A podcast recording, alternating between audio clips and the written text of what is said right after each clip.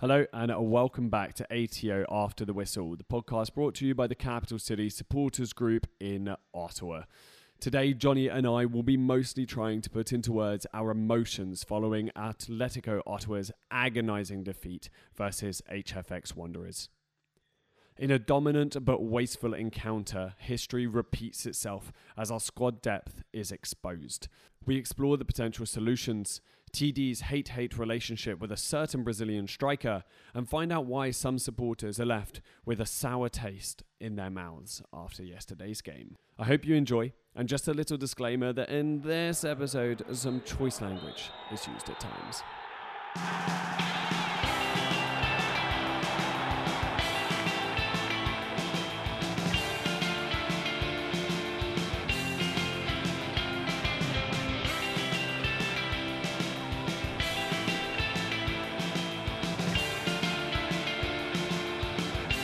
Hello and uh, welcome back to ATO After the Whistle, the podcast brought to you by the Capital City Supporters Group.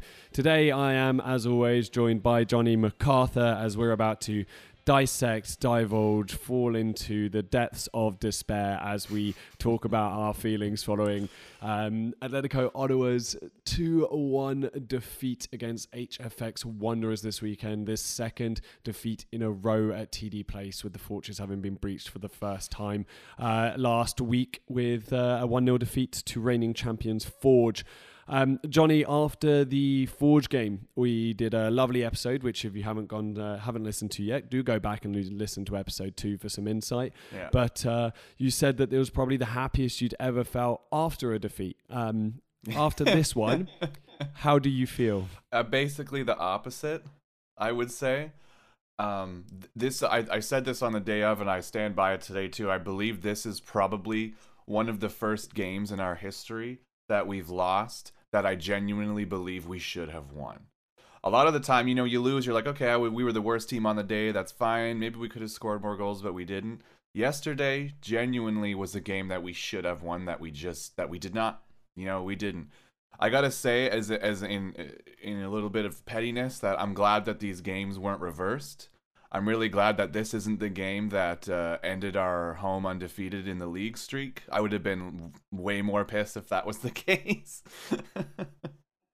no, but, abs- yeah, absolutely, no. and I think that is a, uh, a feeling I think that's a feeling absolutely everyone is going to have. Every fan from Atletico Ottawa is going to have. Uh, just like we're going to dive into the uh, the game a little bit here. One of the things I noticed at the start of it was um, I rewatched the uh, two-two draw with Halifax the day yeah. before this one, and yeah. Uh, took a little look there and noticed that Halifax's press wasn't particularly high up the field, especially considering uh, how high Forge pressed us. I, were, I was intrigued to see that because we really struggled to build from the back yesterday. First first 20, 25 minutes, Halifax really pressed us high up the field. Yeah. I'm, I'm assuming they watched that game tape, kind of saw what Forge did to us at the beginning of the game, stopped us building up from the back. But despite that, we did uh, we did come out and we had the the best like first chance, the the first chance of the game when Ben McKendry broke into the box, having following some good combination play down the right wing, yeah. um, denied one on one having rewatched it from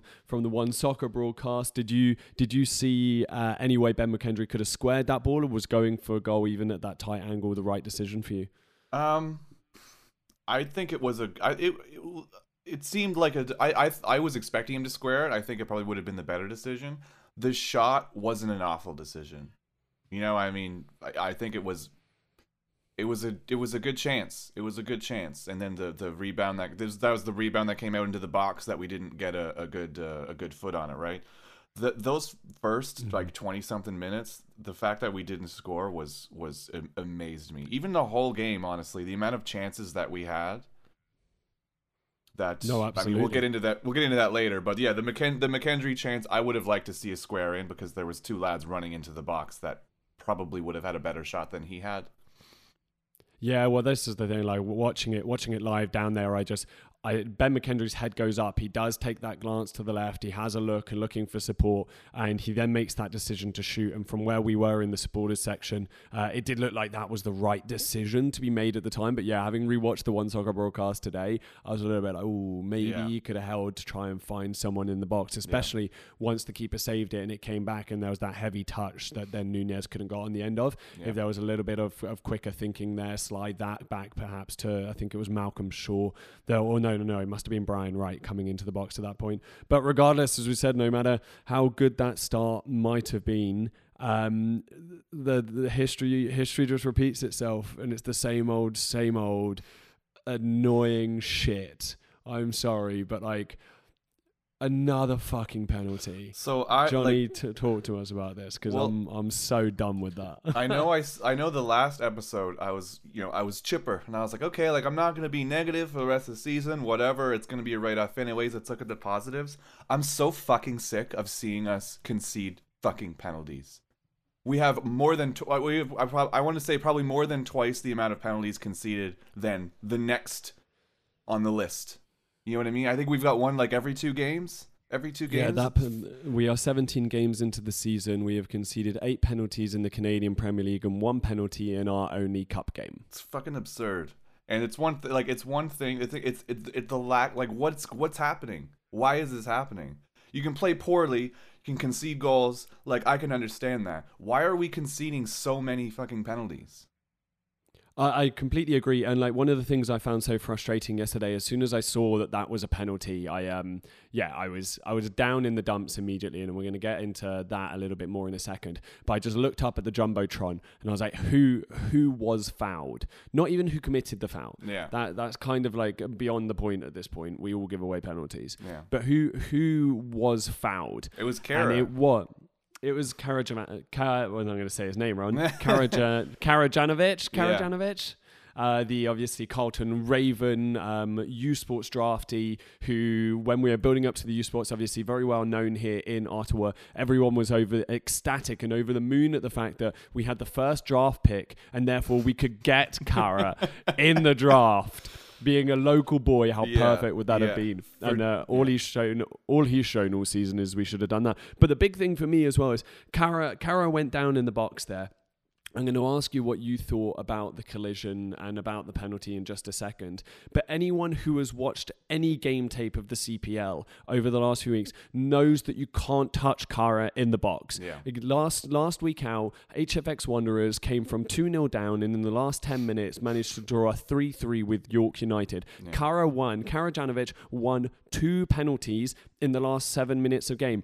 Both of them were clear, blatant, 10 out of 10 congratulations dives Yeah, that were gold awful, medal gold one. medal Oh worthy. goodness Absolutely. But what I don't understand is how there's no one that's watched a game tape to go, Kara's breaking into the box here. yeah Maybe, maybe we don't stick a leg out, or Yeah. maybe we don't get close enough to him to invite that contact. Yeah. Because Johnny, tell me, you, you've you've seen the replays. We Yeah. we obviously saw it live in the stadium. I've had the benefit of seeing it again since. Yeah. But what did you think? Penalty? No penalty? I think it's a it's a penalty. I mean, I'm not I'm not going to be salty and be like, "Oh, it's a dive." It's a penalty. And part of being a good striker like Kara is is you know how to draw a penalty like that one. I mean, I, it was dumb of Tevin to put his leg across the front of his body and you know, the way that Kara moves, it's like you know he's like I'm going to go down and I'm going to get this pen and it's going to be a pen. You know, there's no argument about it. It's just so frustrating. Like you say, how did you not watch their draw with York and be like Mm-hmm. I cannot touch this man in the box because he is going to go down. Absolutely, and it's sort of the same with uh, with Morelli. You know what you're getting from Morelli, so how about like you go look at the game tapes and you figure that out? And it was just it was so fr- it was it was one it was so frustrating. There was such a big um there was a very big crowd at TD Place yesterday. I think according to some reports online. I haven't seen the exact numbers, but it was the biggest sale ticket sales event since the home opener. Since the, So it was the biggest crowd we had there. Don't get me wrong, it's a Saturday afternoon. It's very much a blockbuster rent a crowd, you Yeah. know, popping in just for the sake of a nice Saturday afternoon and something to do. Yeah. And I get that they're not going to get all on their feet and chant in the same way. And I get we have to lead people and and try and encourage people to do this, but even for the faithful, even for all of us who go week in, week out, that penalty happens and it goes in. And you know what? The wind it was out of my sail. The effort that it took for us over the next, well, the rest of the first half and then the beginning of the second half, which I'm going to give a big shout out to some people a little bit later in the podcast. Um, for some efforts that were put in to be able to get the crowd riled up again. It took an immense amount of effort because we're just sick of this repetitive story of here's a gun, there's my foot, let me shoot it. Yeah. And we we are not clinical enough to be able to go off and just concede easy, soft penalty goals Yeah. that put us on the back foot. These t- this team is going to go play two away games now, and they're not going to have the benefit of the dub and the supporters cheering them on. Um, you can't you can't go and play like that. You Yeah. just you just cannot, Johnny. I'm just I'm incensed. Yeah. Well, if this is how we're playing at home, like God forbid, I don't want to see how we're gonna play away for the next few games. I just I don't want to see it, man. And I, I can I can totally understand what you're saying. 17 minutes in, boom, there's another penalty against us. We're literally that meme of the the dude on the bicycle and he sticks the stick into the spokes of the back wheel and then falls over. You know, that's Yes, us. That's yes. lit- we're literally that meme. Like we just do it, it's like we give ourselves the disadvantage constantly. And and again, when we talk about the frustrations going forward, you you started this podcast with an ex, an extreme level of, of of anger, let's say, at the fact that this is a game we should have won. We carried on dominating possession throughout the Yeah. whole of this game. I think we ended with just under sixty percent possession. Yeah. Uh, we had eighty seven point eight percent passing accuracy with nearly twice as many passes as HFX Wanderers. We dominated possession, but I think this game really showed me that as much as I love the boys in stripes and I love the the effort they put out on the field, there are certain key areas on the field where you need some of the best players in the league there. Yeah. Schaale, number two, centre back for HFX yesterday, was dominant. Yeah. And I, I don't think I don't think if I had a better adjective than dominant, I would use it. But like that just encompasses his play yesterday. Mm. Brian Wright had a bit of an off day in terms of what he could have done himself, but throughout the rest of it, Shaw stuck to him like glue, and and he was he was aggressive, he was big, he was fast, he he understood what was happening before it happened, and it was one of those things where even though we played better than Halifax, them having a, defender like that Yeah. made all the difference. You got obviously uh, you got Gagnon-Laparé on the on the left hand side as well, and you got Raul Morelli, who's like one of the best players in the league as well. So they've got very talented players across the pitch, and I'm Yeah. not saying their other players aren't any good, and I'm not saying they're even better than the players we have on the field, but they have key players in key areas who are arguably the best players you're going to get in those positions in the league, and that for me was so telling yesterday. It's so true, especially in a position like center back. Like you need to have, like, uh, like as if you if you're looking at the list of our best center backs in the league, other than Drew Beckie, I don't think we have anyone that would really be in like the top eight, which is like you know you would want like one of the best in the league on like every team, and we've been missing someone like Drew Beckie for weeks now. So it's just it's not it's not a position that you can that you can mix and match and just plug holes with. You know what? It Mhm. has to be solid, and, and, and when it's not, we get we get uh, runs like we've had. We haven't won a game in a month. We've got three draws, three losses in the last six. You know, even in games when we have twelve shots. You know, like today. I mean, we can put the defense, the blame on the defense but I also would want to put the blame on the clinical finishing, the same thing as the last game. I mean, like I said, we have 12 shots, but only two of them were on target. The amount of times that we broke into that final third and got a good ball, especially in the second half, and got a ball squared in across the box for someone to run back, absolutely fire it straight into a defender. I mean, I think that happened like three times in a row in like 10 minutes. Yeah. It was absurd. Yeah. Yeah, absolutely, and we'll dive into that a little bit more in a second. But um, I mean, like Brian Wright, what what else could you have expected from him yesterday? Because as I said, he had a very hard matchup against Schaale, who was very he was up for it. Schaale was just up for it, and I'm Yeah. not saying Wright wasn't, but I I don't know. I, th- I felt Wright struggled physically against him, and then even there was an occasion, I think it was like 10, 15 minutes in when McKendry slid right in on goal, and that heavy touch just pushed the ball straight into the keeper's arms, Yeah. and it was like Yeah. you at, at what point at what point do we go like no this is unacceptable a striker of the quality of Brian Wright cannot be especially we're in a run of form like we are at the moment like Mm-hmm. we need players like him to be taking those opportunities. Yeah. and it was just so immensely frustrating. And I think um, not to not to bash on him too much because he has played very well over the course of the last few weeks. But then we look to the player who's been utilized on the wing at the moment because we have no Bernardino, we have no Webb and we have no Telfer and all these other players that we signed at the start of the season to fill up the wing positions who are no longer with us for the variety of reasons they're no longer with us. And it's now annoying me even more than it ever did before.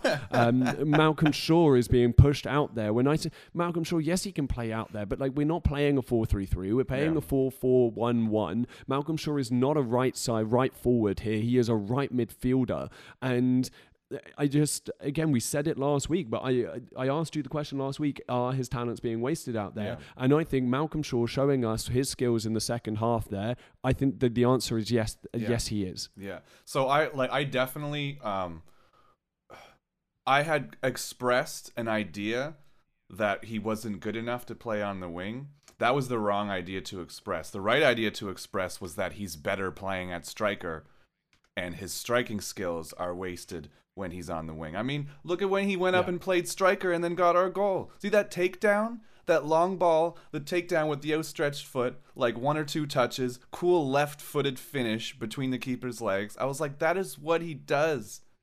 That is what he does, and that's what he's best at. And it's it's it, it, it's it shouldn't be oh he's not good on the wing. It should be he's just better at striker, and that is where I want to see him. And it's a shame that he has to be played on the wing mm-hmm. because of situations. And this is my frustration. It's not to say Brian Wright couldn't do something equally as well as what Malcolm Shaw did. I mean, uh, the really interesting point about Malcolm Shaw's chances, he did make that run a bit more from the right hand side, meaning that he wasn't being man marked and hugged by Shaw in the way Wright had been Yeah. done all game. Yeah. Uh, and the the ball that came in from Viti Martinez, who, by the way, we will get into the fact that he made an incredibly positive impact when he came in off the Yeah. bench. Um, the, that chipped ball over the top went over Shaw's head, and it was like the first time in the game that we played a pass that removed Schaale from the equation. Yeah, no, And at that point, that's when our goal came. That's when our goal came. Um, as you said, we'll um, uh, there were. He, Shaw's movement and work rate was fantastic. His goal was very good as well. He wasn't perfect though. 71st minute, Johnny. That do you, Oh, is the- there an excuse? Is is the there an excuse for a striker free free free header Yeah. between the penalty box and the six yard spot uh, over over the bar? I mean, like the thing is, he'd already scored a goal at that point, so it's not like he wasn't being clinical. He'd popped one in, but Yeah. it was a striker of his quality as well. And I mean, I know that I know that he will he'll be as disappointed by it as anyone else as, as he was by by that miss. But um, yeah, that one that one hurt because he That was playing so well. You just expect him to bury it. Yeah, well, it's that one hurt a lot, especially because when I saw him jumping up, basically unmarked to hit that ball, I was already halfway out of the couch. I knew that it was going to go in because it has to. A guy like him getting a ball like that, it's going to go in. And I mean, like you said, he's going to be more annoyed about that than me or you can. So there's really no point in going on about how annoying it was to see it because he would just be like, "Yeah, I know." No, abs- absolutely, absolutely. It's just it's and and if that was in isolation, it is what it is. It's a missed chance, but Yeah. there was a couple of other fantastic chances before that in the second half after we had scored, Yeah. with Nunez and Soto being denied by body on the line, Yeah. last ditch defenders. Shaw once with the head Mm-hmm. when Soto came in, and then Nunez being blocked by um, was it uh, Ruby? I think Ruby so, came on and uh, he had that big block when Nunez was flying in as well, and it was just it was just one of those where it just felt Halifax are putting everything on the line here, and I don't think we're going to. It's when those two things got blocked, and then Malcolm's header went over, and I was like, that's it. Like we. It was the last so- straw. Yeah, the header was the last straw because those two block shots happened very shortly after the goal. I think the goal was in like the 52nd minute. There was a block shot at the 55th and then a block shot at the 56th. And at that point, I was like, man, we're really piling the pressure on. We're ba- like the uh, the wind is back in the sails because now we've equalized. It's second half. Like we're attacking, attacking, attacking.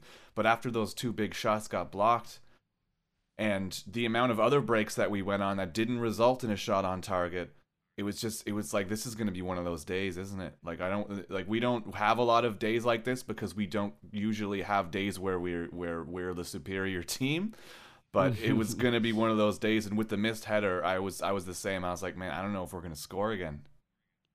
Which which which is insane because before that i was absolutely positive we were going to score again. But then you get just so much you know lack of clinical finishing so much bad luck for a few times in a row you're like i don't think this is our day and bad luck, that was really interesting. You mentioned that there uh, very similar words were expressed by head coach Mista in the uh, post match press conference, and we can take a little listen to that. the problem is we repeat the same story like the other game. And, uh, we create a lot of chances to score, very clear. But I don't know for why, but we can. And uh, the other team is shoot, shooting maybe plus the penalty two times or three times, and you lose the game. And we are desperate because uh, we don't know if we can do anything else more to win the game. We create, we had the possession, we recover very soon the ball, but the problem is uh, the luck is not with, with us, and I don't know. Uh, and this is our real problem. The real problem is we have with the other goal. It's not with the other team in this moment. So yeah, Mista there absolutely laying down the fact that he's just he's questioning what more we can do. Literally, he's like, I don't know what else we can do at the moment because we are making we are creating chances, we are dominating games. One of the things that did frustrate me, we just came off the back there of talking about those multiple breaks that we had that ended up not having goal scoring opportunities from them without having a shot on target. Yeah. Well, my big frustration there is the fact that uh, when you get the wind in your sails post goal, that's fine. Launch the attacks because that's a great time to keep powering forward. But after that, when that didn't succeed, I, I would have wanted to see the team get a foot on the ball and just move it around for 10 15 minutes. Don't worry about really trying to have to like smash in and get that second goal immediately. Yeah. Rem- remember that you now have the momentum. You now have the wind in your sails. You now have like halifax are on the back foot and they're weary. They've been in this situation with us before. We love a late goal here yeah. against them. I just felt like the game management from about the 60th minute onwards was was mediocre by the players on the field. Um, I actually bumped into uh, AJ, uh, the assistant coach, on my way home yesterday, and he was saying how they they were try they they realized that there was um, it was turning into a basketball match essentially. Yeah. It was end to end to end to end to end, yeah. and that's something that um, that that well he was literally just said that's the only thing he wished the team had done better was stop stop that ma- that match from turning into an end to end thing because as soon as those substitutions came on on for Halifax. They had the they had the pace, they had yeah. the energy that we just didn't have. Uh, talking about our little Spanish contingent here, uh, Nunez and Soto. What did you um what did you think of their performances yesterday, Johnny? I I mean I'm not gonna lie. I think Nunez had a pretty awful game. I mean the amount of the amount of times that he chose to make the dribble and then just lost possession I mean, I it's it's too many to count at this point now. Like it's almost just a black hole of possession when he gets that ball. He'll try and take the dribble on. So Soto had had you know another. He doesn't really have bad games, but um, I feel like there was some moments when he had a pass available that he didn't pick the pass. He would dribble, and then it was almost like he had his head down. There would be like two or three people entering the box that he is one of the you know people on the pitch that can make that through ball, but he chose to not and instead keep mm-hmm. dribbling and then take a shot off instead.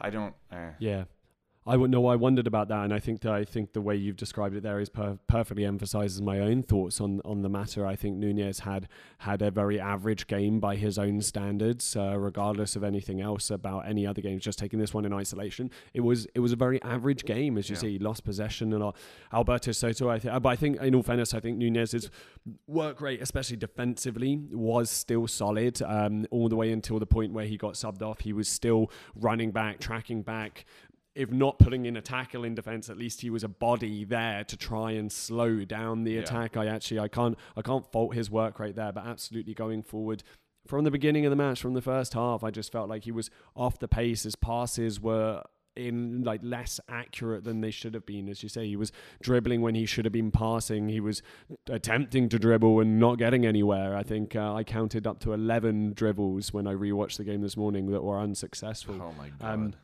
but I also believe he should have been off on the 70th, 60th, or 70th minute. I think that needed to be identified earlier on um, and and he he needed to come off the field because we waited until like the 82nd minute to bring him off, Yeah. and it was just by then it was like well no one can make any any difference, uh, and this is actually something that was being spoken about online a lot at the moment was about the fact that Mista uses substitutions far far far less than any other manager in the Canadian Premier League. It's something we know from the bubble last year. It's something Yeah. we know from the bubble this year. Why do you think that is, Johnny? Well, the, the the Nunez thing is, I mean, you mentioned it. Like his work rate is actually incredible, and so like especially in a team like this, that's pretty invaluable. Um, in ideal circumstances, there is absolutely no situation where he has the second most minutes played on the team of the season, like he currently does, behind Mhm. Miguel Acosta. There is absolutely no situation he plays as often as he's currently playing if we have someone like Jordan Webb, if we have someone like Bernardino, if we have someone like Telfer who doesn't get himself a five game suspension or leave to go play uh, internationally. So he's burned out. He's a kid. He's playing far too much.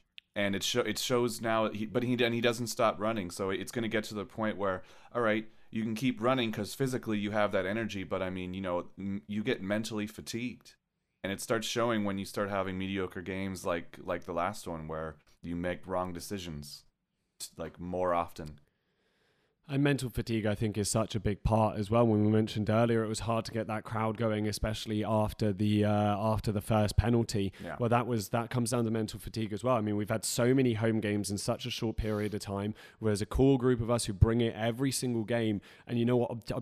I even I yesterday I was like I'm tired, Yeah. and you know I'm still putting in so much effort to get the crowd going, uh, and even I'm feeling that. So never mind like the chaps actually down on the pitch. Yeah. Um, uh, talking of of Soto, we uh, we actually came up with a little song for Soto Yeah? yesterday. Uh, did you that one that one come across on the broadcast i at mean all? re- remind me what it is maybe i did hear it So uh, like the like the Mesut Ozil one from from Arsenal. So we uh, we've got Soto, Alberto Soto. Yeah. I just don't think you understand. okay yeah no i got that one He's Mista's number ten. He's better than your men. we've got Alberto Soto, and I one. think like his and his performance yesterday did justify it to, to a certain extent. His work his work rate was fantastic, Yeah. as it always is. Yeah, uh, works his absolutely. Little cotton socks off, both going forward and going backwards. He had a phenomenal chance in the twentieth minute. There was maybe a little bit of a handball in that control, even though the uh, the commentator said there wasn't. But here's that that half volley that he smacked wide, and a guy of again when we talk about wasteful finishing, I'm like he is not above it himself, like best player on the team, and he's that was a wasted chance right there. And as you say, as, uh, it did get to the point where it's just like man is this team just so frustrated with each other by not winning at the moment that they're on they're on the fritz with one another? Because you said yourself, Alberto, he had a couple of opportunities to slide players in in the second half, and Yeah. he didn't make that decision. He he had his head down. He was going himself. It look- looked like he was trying to do it all himself. yeah And is Absolutely. that is that is that frustration? Do you think there's a division between the Spanish players and the Canadian players in the camp? Like, what what do you what do you make when you see them on the screen, Johnny? I mean, I don't want to think that that's the case, but I, I, think it would be disingenuous to um, completely dismiss the idea. Uh, I mean, going going back to the to the Soto chance, uh, I was man, I was losing it over that. If that went in, that would have easily been goal of the season contender. I mean, the the to, to pull the uh, the short pass too that went behind him, so to pull that up with his leg, get that half volley, and then smash it the way that he did. If, if that had made the back of the net bulge, oh my goodness. But um, yeah, I, as far as as a, a, a, a, a I mean, there's there's definitely a separation in the camp. I mean, when you watch videos of people entering the stadium, it's Soto and Nunez and Acosta walking in together. You know, when you watch their Instagram lives, they're the ones hanging out with each other. Like I've Yeah. seen Soto on Instagram live. I don't think he speaks English. I don't think he speaks a word of it, to be quite honest with you. So there are situations where, yeah, they probably just spend time with each other. And I mean, like I said, I don't want to think that it's like a problem, but in in in a time like right now when uh we're in an absolutely horrendous run of form when there is already going to be heads down and people frustrated then a wedge already existing in the team like that really doesn't help things yeah, it's one of those where, like, obviously, we don't know how how true that could even be, but this is an impression some of us are are getting. There seems to be a core set of people who go over with one another, and uh, some of them go off in different directions. And there was a moment that uh, has been that was mentioned by a fan yesterday. I haven't seen it myself. I tried to find it back on the broadcast, but cameras cut away at that point where there was a throw in on the left hand side, and Acosta ran over to get the ball that McKendry had in his hand, and apparently the the the thing that the, the fan said he saw down there was that Acosta went over to get the ball talking to McKendry and McKendry just threw it in and didn't acknowledge Acosta at all. And Acosta was left stood on the sidelines with his hands up in the air like, what the fuck, dude? and um, it would just, and it's almost like, well, th- could that be just very innocuous? Could that just be a nothing moment that people are reading more into? But I feel like there's enough at the moment. And it's also to be expected when a team of professionals is struggling in the manner that they are with Yeah. the results they're getting. There's always going to be some fiery, fiery moments for for these for these guys. They're professionals at the end of the day, and they want the best to happen. But uh, it's it's a difficult one, and I don't I and like we heard from Mista, I, I don't know what more this team could do. We Yeah. had 12 shots, two on target. Two of them uh, were not on target because they were counted as block shots. The Nunez and Soto one, which were destined for the back of the net Yeah. themselves, um, compared to Halifax's 10 shots and uh, five on target. Uh, in, t- in terms of like at least the the supporters element of it, you watched the broadcast, Johnny. Did the atmosphere? How did the atmosphere sound at the stadium? Because fans, I had the I got the impression that fans were tired, having being tired myself. Yeah, like I mean, it still it, still was nice. It, you could tell that it was a, a bigger crowd than the than the past few games. It was still loud. Like it didn't. I honestly didn't really get um the impression that the people in the stadium were as sort of let down as apparently they were until I started talking to people that were at the game afterwards because the the Mhm. sound on the broadcast didn't really didn't really show it, it was it was down in the dumps as much as much as apparently it was.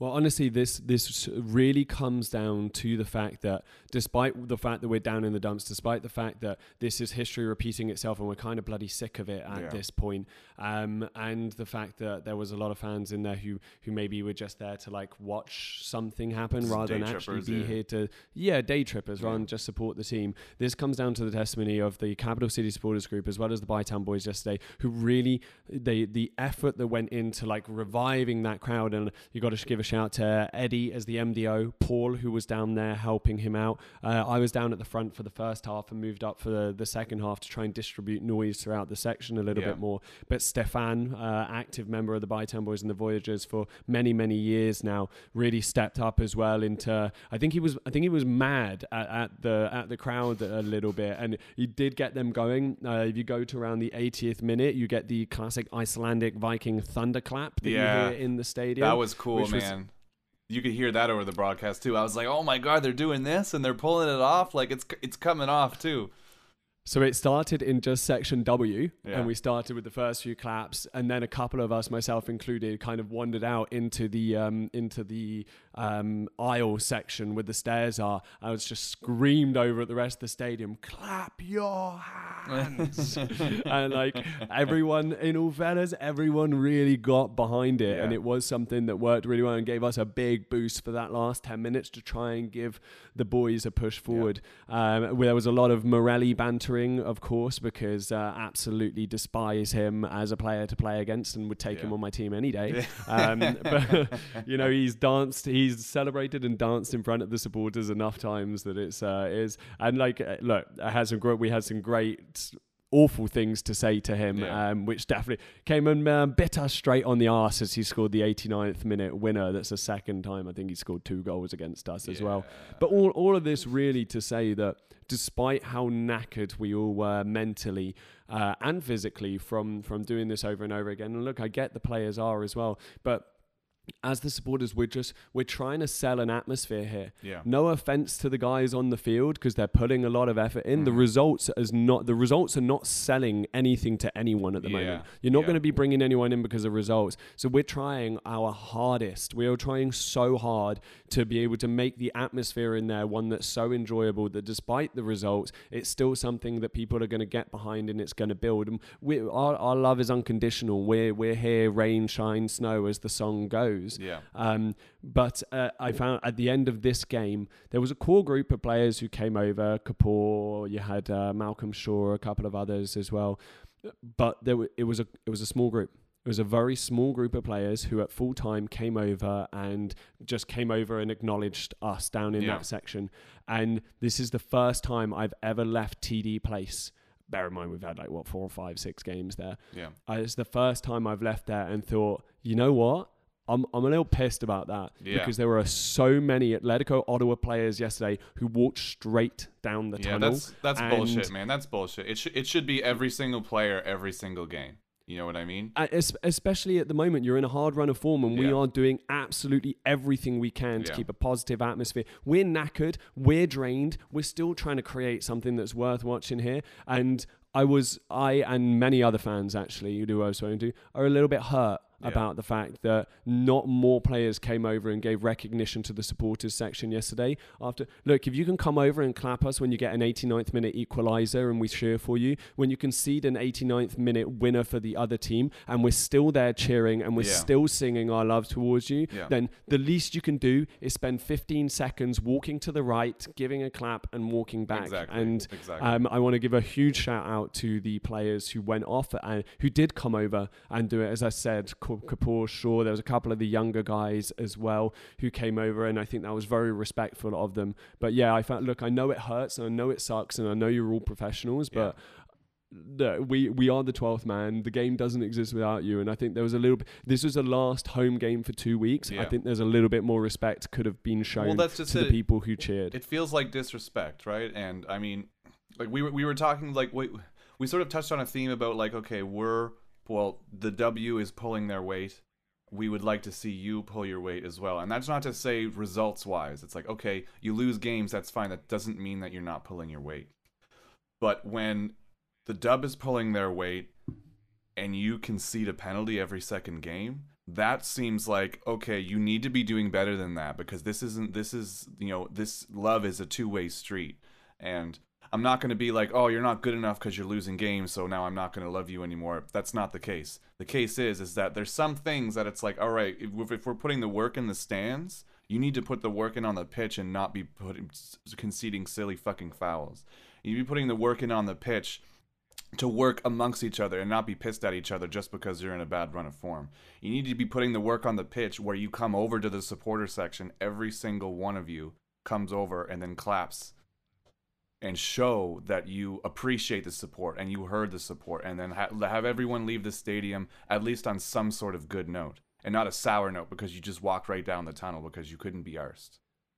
I think that, Johnny, I think you have just perfectly phrased that. Regardless of everything else that happened yesterday, we created. There are positives. I think Zach Verhoeven had a fantastic game. Yep. Miguel Acosta has continued once again to have a fine run of form Mhm. at the moment. I think Dylan Powley made some very good save. Ben McKendry had some good box to box going. The return of Viti was positive as well. Mhm. Tevin Shaw gave up the penalty, but he also had some very good tackles in that game. Malcolm Shaw looked dangerous. And look, Wright and Nunez had off days, but they, that, that kind of stuff happens. Yeah. So you know there were still positives to take away from this game, despite the slump of this defeat. And you're absolutely right when you said the phrase "sour taste in my mouth." I was I was annoyed and tired at the end, going, "For goodness' sake, we've lost another game." And Morelli came and ce- celebrated in front of me again because Yeah. he comes down to the dub every bloody time he scores. Um, and look, like that that was frustrating and that was mentally draining, and I'm knackered. But you're so right. Them just most of the players just going straight down the tunnel and not coming to acknowledge us left me going, "Fuck you." Well, that's just it. You're like, well, you're like, what the fuck? Like, what was the whole point of me being here and like trying to trying to usher a victory? You know what I mean? Like, am I just gonna stay home next time if you don't give a shit that I'm here and doing all this work? And again, look, this is the first time it's happened. There's a bad run of form at the Yeah. moment, and I get it. And like, I'm. It's not like I'm saying this is a way of going. These people are terrible. This team is terrible. Well, that's just it. are- I mean, this this it this is this could just be a one off and things could come back in a different way in Yeah. in two weeks time um but you know it's just i feel like it needs to be said and it needs to be said now because maybe someone out there's listening who can pass this message along because it happening once is one thing yeah, if it becomes a conti- if it becomes a repetitive and continuous a- thing guess yeah. guess what you're going to lose real quickly just it. That's support exactly, exactly. It can't. Uh, it can't happen again. I suppose would be the best, uh, best thing. And then, and like we say, like we get, we get the frustration. I mean, I don't like, like I said, we haven't won a game in a month. Six draws, uh, sorry, three draws, three losses in the last six. Uh, Mhm. Losing games we should be winning. I mean, I don't care who you are. You're not going to be able to keep like 20 lads in good spirits in a, in a run of form Absolutely. like this. But the thing is, yeah you could be Ted you could be ted lasso and the and no one would be believing in that Well, bloody, exactly. uh, and you could be the same group that's been playing with each other every year for 10 years, you know what I mean? And not not a group that literally has never played with each other before this year. And you still would be sour and, and you you would be frustrated and, and in bad spirits. But there's just some things you have to uh you have to just buckle up and, and and do anyways. And acknowledging the support in a bad run of form a continued support in a bad run of form. I mean you know how, how many teams would still have a supporter section absolutely rocking after uh, after a run of form like this? You know what i mean? Like a, a lot of them wouldn't a lot of them would stop showing up i mean look at edmonton you know people just don't show up to games anymore And that's the thing, and I think that's something to not be taken for granted. All right, to spin it around onto a little bit more of a positive note, I guess um, I might not even be positive at all because I feel like this podcast, this episode might just be a Mm. total rant fest from It is a beginning to end. one. But sometimes that catharsis is something we both need. So it's a rough one, and we're going to accept that. um, we did we did create chances yesterday, Yeah. and going forward, uh, this is what I want to ask you, Johnny. Going forward, what else do you want to see from the team? um, and building off of what happened yesterday. I I think more of the same. I mean, even even well, obviously not more of the same. Fucking hell, but like, like like I like I said in in this in the second half, the amount of chances where we had where I was like, we are going to score. The amount of times we had people running into a box with someone squaring the ball across and then had a shot that unfortunately got blocked by a defender. You know, like these things are unfortunate. These things aren't the result of bad work, they're the result of bad luck. So eventually, you make your own luck. And if you keep playing positively, you keep doing the right things, then eventually the luck will come. So I said it in the last game where it was okay, I don't feel as bad about losing because I thought we played really well and we didn't make any stupid mistakes. This time we made a stupid mistake, and that was part of the reason why we lost. But I if I mean if we played the same way if we played mistakeless yesterday, like if we didn't have the wins taken out of our sails with that stupid fucking penalty that we'd give up all the time, then it would have been a far different game based on how positive we were playing. Yeah, absolutely. And I think um, as much as this might sound like a totally backhanded compliment, uh, I'm I'm content with some of the chances we are making at the moment. I think we are causing teams some trouble. I didn't like the 20 30 minute spell from about the 60 65th minute onwards of the game yesterday. I felt like we were frantic and a little bit out of control We and we could have we could have controlled Yeah. that game better We turned into still long ball. created chances. We turned into long ball Tu- FC again for a little bit, and that was quite annoying. Absolutely, embracing the cold, rainy night on a Tuesday, right? Yeah. So, um, there, that's that. I didn't like that. I was a little bit frustrated by it, but the team is still the team is still dangerous, and they are making chances. I just, yeah, just hopefully, hopefully it turns around. I just sound so despairful Yeah. right now. Well, eh, it's under, it's understandable. It's understandable. I'm sure anyone listening to this feels the same way as well, unless it's a Halifax listening to this and just absolutely loving it.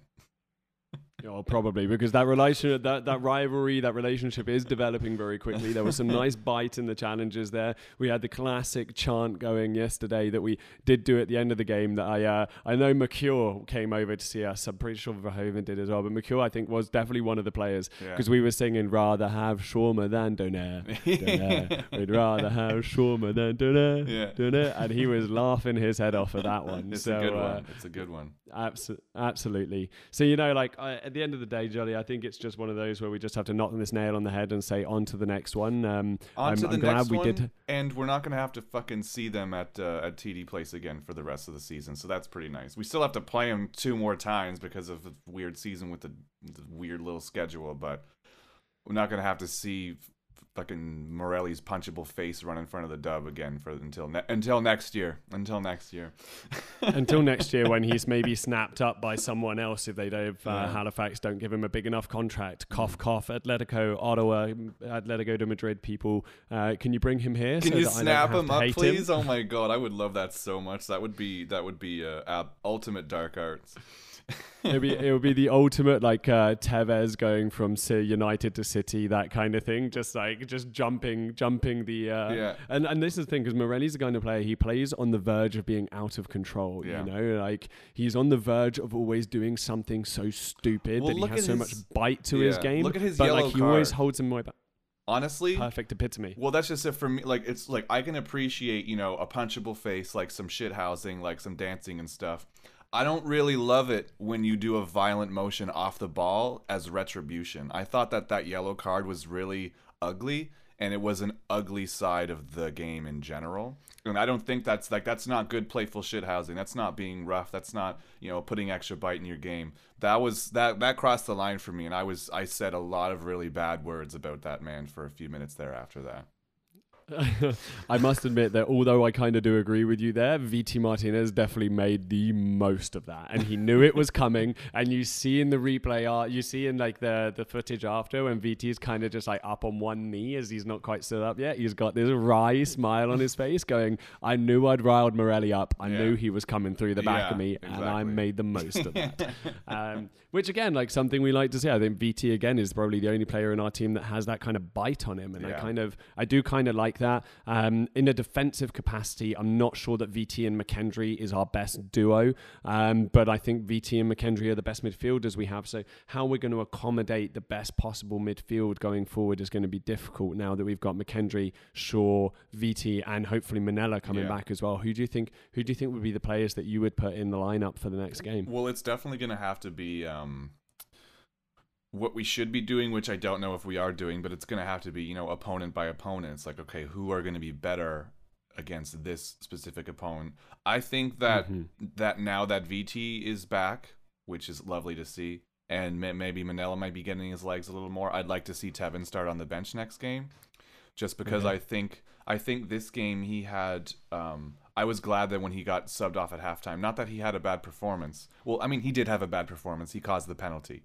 He caused the penalty and then also got a yellow card. And I was like, I think he needs to be taken off at half because he's a liability to get another yellow today.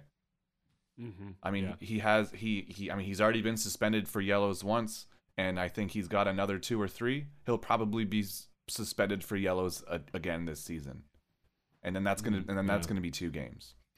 So I'd like to not start him next time around. Um, probably would start Viti if he's ready. I'd like to see Mannella play himself back into form, but right now I don't think anyone takes McKendry off that starting eleven. I think he's one of the first names on the team sheet right now. I agree with you, but I think if uh, Tevin's not playing and McKendry is, then McKendry can't do what he did yesterday, which was that box to box midfielder role Yeah. where he gets in the opposition's box because Viti just doesn't have the same defensive capabilities Yeah. as McKendry does. And I think if Shaw isn't in the team, McKendry needs to be that screen in front of the back four. Yeah. The number of time, no number of times during that basketball event of the last twenty minutes uh, yesterday that uh, that that, v, that Viti and McGinley's coming back from an injury at the moment. Doesn't have hundred percent match fitness, I'm sure. Um, was was kind of not left stranded, but like he couldn't quite give that shield to the back four in the same way as a good defensive midfielder could. Did make me think that perhaps. Viti would have to be more box to box as we kind of expect him to be. We know he's popped up with the goals, and McKendry would have to sit in front of the defense. I just feel like that that that combination yesterday did kind of let us down defensively as the as the Yeah. game went on. Yeah, yeah. It's it's you can't be obviously you can't play two eights in a pivot. You know, you'd rather play two sixes, and and so it's like, all right, like who is gonna do what today? You know, like that need Yeah. that needs to be like clearly communicated. Which I mean, you know, I think a McKendry Mannella pivot could be good. I think I think Mannella plays better as a six than he when earlier in the season when they had to play him higher up because we were missing players, and I think his better. Well, position, yeah, when we were so, when we were looking to get someone in as a number ten because Yeah. Soto hadn't even arrived at the team. yet, yeah. exactly, exactly, yeah, those were weird times, eh? They feel so long ago, yet yeah, so much pain has coaster of a happened in season. between. but uh, I mean, I, I think I, th- I mean, if he's got 90 minutes in his legs, I think uh, I think a Mannella McKendry pivot could work, and I would probably Mhm. that would be that would be my pick. Either Mannella McKendry or I mean, like you say, I I, I think that that a McKendry Viti uh, uh, pivot could work as well, just as long as you know we've got at least someone playing a six at at, at all times. Yeah, and I take it you wouldn't be making any alterations to the the front three for the game, next game against York, Um, because I mean, who who do we don't really have anyone to bring on really. No, The- and you've got that's the likes of Coupland and Mercure, but you've not really got you got Uche, who, in all fairness, like. I think Uche, when he came on yesterday, the first five ten minutes, I was a bit meh, and then I thought I, he did he did grow his way into my heart a little bit more yesterday. He had some good movement off the ball. He had some nice touches as well towards Yeah. the end. So I'm kind of hopeful that there is a there could be a little bit of a revival there, but I still don't think he comes into that front three. I think he's still a player off the bench. Yeah, no, I think um, what we were talking about when we don't use a lot of subs, and I mean, when you look at our bench, that kind of answers that question why. You know what I mean? Like, we don't have a whole lot of depth. So, yeah, I mean, this is the thing. Absolutely, I think our squad depth was massively exposed yesterday, Yeah. and I think that is clear. It's not. I don't think it is even so much about Mista not trusting his bench. I just think he knows that he's got mostly kids on his bench, Yeah. and then you look at Halifax, who come on and they bring on. Uh, who did they bring on yesterday? They bring on. They brought on Alex Kamara, Marshall. who's they bring on someone Yeah, like they- Alex Marshall, who absolutely like with fresh legs, who absolutely turns the game around. Like that's a massive Mm. sub to make. That's a massive asset to have sitting on the bench. Yeah, and then 10 minutes later, they bring on Salter again, who Yeah. was coming back from injury. And we got to remember, they played essentially, they played Corey Bent up front yesterday. Yeah. He was relatively fast, Yeah. but he's like not tall or anything. And he's not a centre forward, he's a winger. Yeah. Um, so, like, yeah, they brought on Salter after And, to and then complement he assists the goal. Absolutely. And this was the other thing. I just felt like Higgins and Kapor ended up like paying a lot of attention to Corey Bent when uh, you go down the other end and Shaw was the only one paying any attention to Wright. And I feel like we need to get to that point where we don't need to draw in two of our defenders to face, uh, face up against one attacker. Yeah, yeah. It's I don't know. We we we've we've we've spoken at length about uh, about our center back problems. I think. Yes, and we spoke. I think we've spoken at length about our, our frustrations here. I think they've we've gotten. Then I think the whole point of this episode was getting them off our chest, being able to being able to go off and enjoy ourselves a little bit over the next 14 days until uh, present back at TD again. If you're kicking around the capital, though, there are uh, other events going on with Capital City Supporters Group over the next couple of weeks. We're going to be doing uh, two watch parties at the Senate Tavern on Bank for both of the away games. So come on down and share in the experience with some fellow fans, and then you can re- rejoice together slash hug each other at the end of it when it when it all goes absolutely brutally wrong. So you can come join us for both of those games. I believe it is the 14th and the 19th are the two games, but just double check the schedules uh, for that. As ever, if you want to get your bum in a seat at TD Place in Section W, where you want to come and get involved, like sing, chant, be part of that amazing atmosphere that we're trying to create for the boys on the pitch to try and push them forward, then you can get tickets for the next game, which is on the 25th of September. Uh, so that was two weeks yesterday, so Saturday the 25th. And if you're getting section dub tickets, you can use the code CCSG for yourself and a little bit of a, dis- a discount right there. Johnny, you're back in town for the cavalry game, am I correct? I am. I, I bought those tickets the other day, so it's uh, that's the that's the 25th one. Yes, sir. The. Fantastic. Yep. In the Fantastic. dub. In the we'll be- dub, obviously. And we'll be able to do a uh, a live podcast recorded in a pub straight after. I think That's get ourselves next to one another. Yeah, that's gonna be fun. It's And gonna. we It's can, definitely gonna be uh, more reactionary and less um, uh, uh, clear-headed because we're gonna be a few tallies deep. We're not going to have the stats right in front of us. Probably it's just going to be purely. Well, I saw that and it was shit. it it will be very much post match reaction Yeah. rather than post match a- uh, analysis. Yeah. Which this game and this game, and again, I don't think we even provided did that much analysis in this one. So terribly sorry to the listener out there who maybe wanted to get some super deep insight. But the frustration is simply because I felt like when we were playing well, we were playing well, and we just couldn't finish. And if we scored, if you score any of those good chances, then then it's a whole different story. we can run away with these Yeah. games. I mean, that's that's the story, right? It's like, what more do we have to do? Why is the is, is it just why is the cards not falling right? Mm. And my biggest fear is that uh, my biggest fear is that it gets to the point where it's just like, well, there's nothing to play for left this season. Yeah. Let's just limp over the line and regroup in the off season. Yeah. And I would, I, th- I think that, I think that again, as I added earlier to like the whole atmosphere we're creating and uh, wanting to to have a little bit of respect for what we're doing as well. Um, I think that as well would be a big killer. So hopefully there's nothing, none of that that occurs. And um, Johnny, you and I can regroup in two weeks' time in person. There we go. Looking forward to it. All right, so t- terribly sorry to all those out there who went and listened to this for some real insight and just heard two grown men bicker and uh, cry a little bit over the the absolute shite that they saw yesterday. But uh, there we go. You're just part of my own therapy session. Yeah. Um, as always, Johnny, thank you so much for joining me. I think no I'm just going to leave it as who was your who was your standout performer for Atletico Ottawa yesterday. Just try and end it on positive note. Um, I mean, like I was saying earlier, I, I think when, when Malcolm Shaw got to play striker for like a few seconds there and then get that goal, I thought that was one of one. I mean, he just he's always comes in clutch, doesn't he? How, how, how many of our goals Mhm. are are him? You know, who else was it going to be?